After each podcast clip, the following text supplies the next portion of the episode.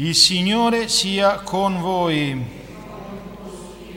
Dal Vangelo secondo Luca. In quel tempo il tetrarca Erode sentì parlare di tutti questi avvenimenti e non sapeva che cosa pensare perché alcuni dicevano Giovanni è risorto dai morti, altri è apparso Elia e altri ancora è risorto uno degli antichi profeti, ma Erode diceva, Giovanni l'ho fatto decapitare io. Chi è dunque costui del quale sento dire queste cose? E cercava di vederlo. Parola del Signore. Siano lodati Gesù e Maria. Cari fratelli e sorelle, nei giorni scorsi abbiamo letto dal libro del, di Esdra, che è uno dei libri storici della Sacra Scrittura, di come dopo la cattività babilonese un gruppo di ebrei era stato rimandato a costruire il Tempio di Gerusalemme dal re Ciro, se non che la storia ci dice che dopo questo primo manipolo che si mise al lavoro anche sovvenzionato, ci furono diverse contrarietà, diversi nemici che si opposero a quest'opera al punto che il re Ciro ritrattò e li vietò di, di, di continuare a costruire, ma dopo una quindicina d'anni, cambiato il re, il nuovo re Dario diede l'opportunità, revocò quest'ordine e quindi c'era la possibilità e qui si inserisce la profezia di Ageo, il libro di Ageo che è uno dei, dei libri dei profeti minori della Sacra Scrittura. Ageo viene mandato dal Signore al governatore della Giudea. Perché? Perché il divieto non c'era più di costruire il, il, il Tempio di Dio Eppure coloro che stavano lì pensavano a costruire le loro case, a fare gli affari propri, non pensavano a, a zelare l'onore del Tempio del Signore. Allora Ageo viene mandato da Dio a dire a Zorobabele, vi sembra questo il tempo di abitare tranquilli nelle vostre case ben coperte mentre questa casa è ancora in rovina? Ora così dice il Signore degli eserciti, riflettete bene sul vostro comportamento. Avete seminato, ma avete raccolto poco. Avete mangiato, ma non vi siete saziati. Avete bevuto, ma non vi siete inebriati. Vi siete vestiti, ma non vi siete riscaldati. L'operaio ha avuto il salario, ma per metterlo in un sacchetto forato. È bella questa immagine del sacchetto forato, no? Uno prende lo stipendio a fine mese e non sa come arrivare alla fine del mese perché non sa dove vanno a finire i soldi è una cosa piuttosto comune. Sarà che piuttosto comunemente tutti ci siamo dimenticati che se la casa non è costruita dal Signore in vano fatica il costruttore e se la, se la casa non è, non è custodita dal Signore in vano veglia il custode. Senza il Signore non possiamo fare niente, non c'è benedizione che tenga. E qui lo dimostra proprio a partire dal fatto che questi questi ebrei che avrebbero dovuto zelare il suo onore, in fin dei conti se ne infischiavano. Perché? Perché pensavano ai fatti loro. Dopo evidentemente delle difficoltà, perché prima erano tutti zelanti, erano tutti felici di poter ricostruire, però alle prime difficoltà ecco che si sono, che si sono intiepiditi, si sono impigriti, sono diventati mediocri sono diventati domestici, abitudinari, pantofolai a pensare ai fatti loro. Vedete, cari fratelli e sorelle, l'opera di Dio normalmente è sempre avversata, sempre avversata, che sia avversata dal mondo o, dalla, o anche spesso da uomini di chiesa, ma è avversata, anzi, in realtà io credo che è proprio dell'opera di Dio avere ostacoli perché si veda che è opera sua, si veda che è lui che vince. Dice, dice, San Giovanni Crisostomo che il Signore consegue i suoi fini anche per vie apparentemente contrarie ai suoi stessi fini, perché si veda che è proprio opera sua. E quindi il Signore le permette le contrarietà, anzi gli uomini e le donne di Dio sono uomini e donne che non vivono facilmente secondo il gusto umano, comodi nelle cose di questo mondo. Perché se stiamo comodi nelle cose di questo mondo, se tutti parlano bene di noi, se tutto ci va bene, c'è qualcosa che non va. C'è qualcosa che non va. Perché? Perché non saremmo discepoli del Signore. Gesù ce l'ha detto, hanno perseguitato me, perseguiteranno pure voi.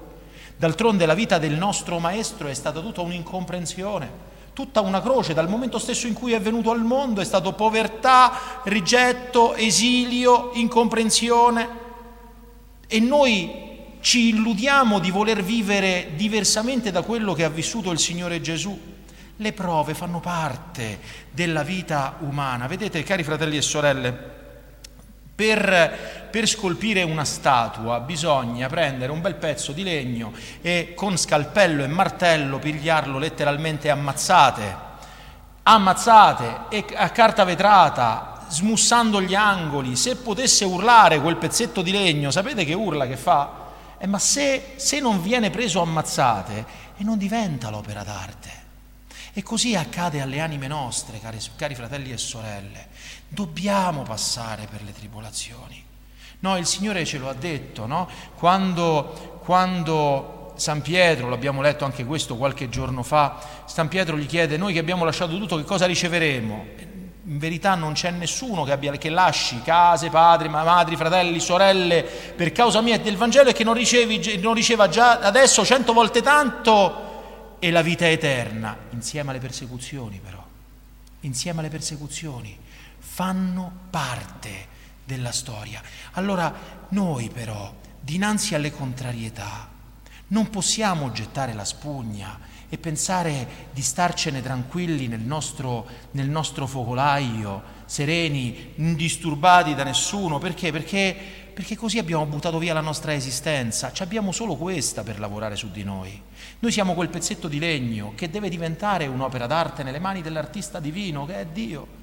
E se, se non sfruttiamo questa occasione, lasciandoci docilmente scolpire dal Signore attraverso le vie che Lui stabilisce, perché chi è l'artista? È Lui o io? Io sono un pezzo di legno, io mi devo lasciare scolpire, lasciando che mi conduca dove Egli vuole e attraverso le esperienze che Egli dispone, perché non ci divento santo secondo il gusto mio, non sono io che mi faccio santo, è Lui che mi fa santo con la sua grazia.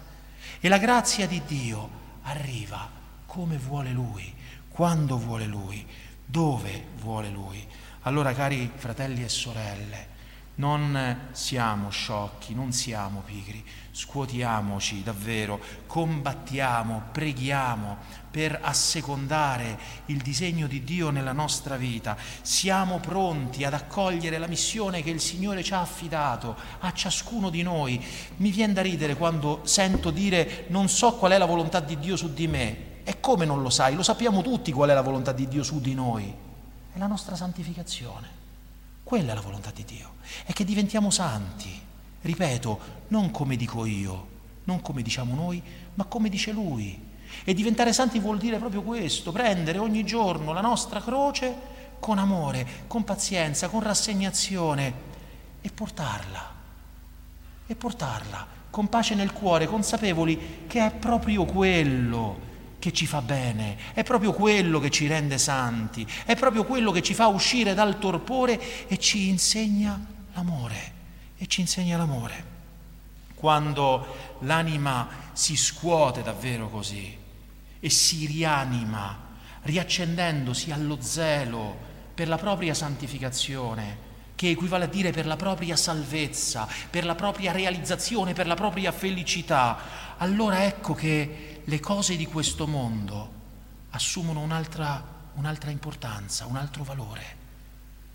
Assumono anzi un disvalore perché le iniziamo a vedere per ciò che esse realmente sono e non ce ne facciamo imbrigliare, non ce ne facciamo imbrigliare, incatenare come questi, perché questo è il pericolo. Noi ci accomodiamo, ci impigriamo, ci rassereniamo, ci tranquillizziamo, nessuno ci rompe le scatole e ci siamo buttati via l'esistenza, l'unica esistenza, per guadagnare il premio eterno. Fratelli e sorelle, su questo non si gioca, su questo non si gioca. Dinanzi a noi abbiamo la partecipazione alla vita divina e questo per l'eternità. non c'è niente di più desiderabile, non c'è niente di più alto, non c'è null'altro che rimane, perché tutto il resto, le nostre comodità, le nostre piccolezze e piccinerie, queste passeranno via insieme a tutto il resto. Solo Dio resta. Allora scuotiamoci, lasciamoci interrogare dal profeta Ageo e da tutti i profeti e chiediamoci se ci sembra questo il tempo di abitare tranquilli, tranquilli per modo di dire, nelle nostre case ben coperte, perché tranquilli in fin dei conti, se non c'è la benedizione di Dio, non saremo mai. Siano lodati Gesù e Maria.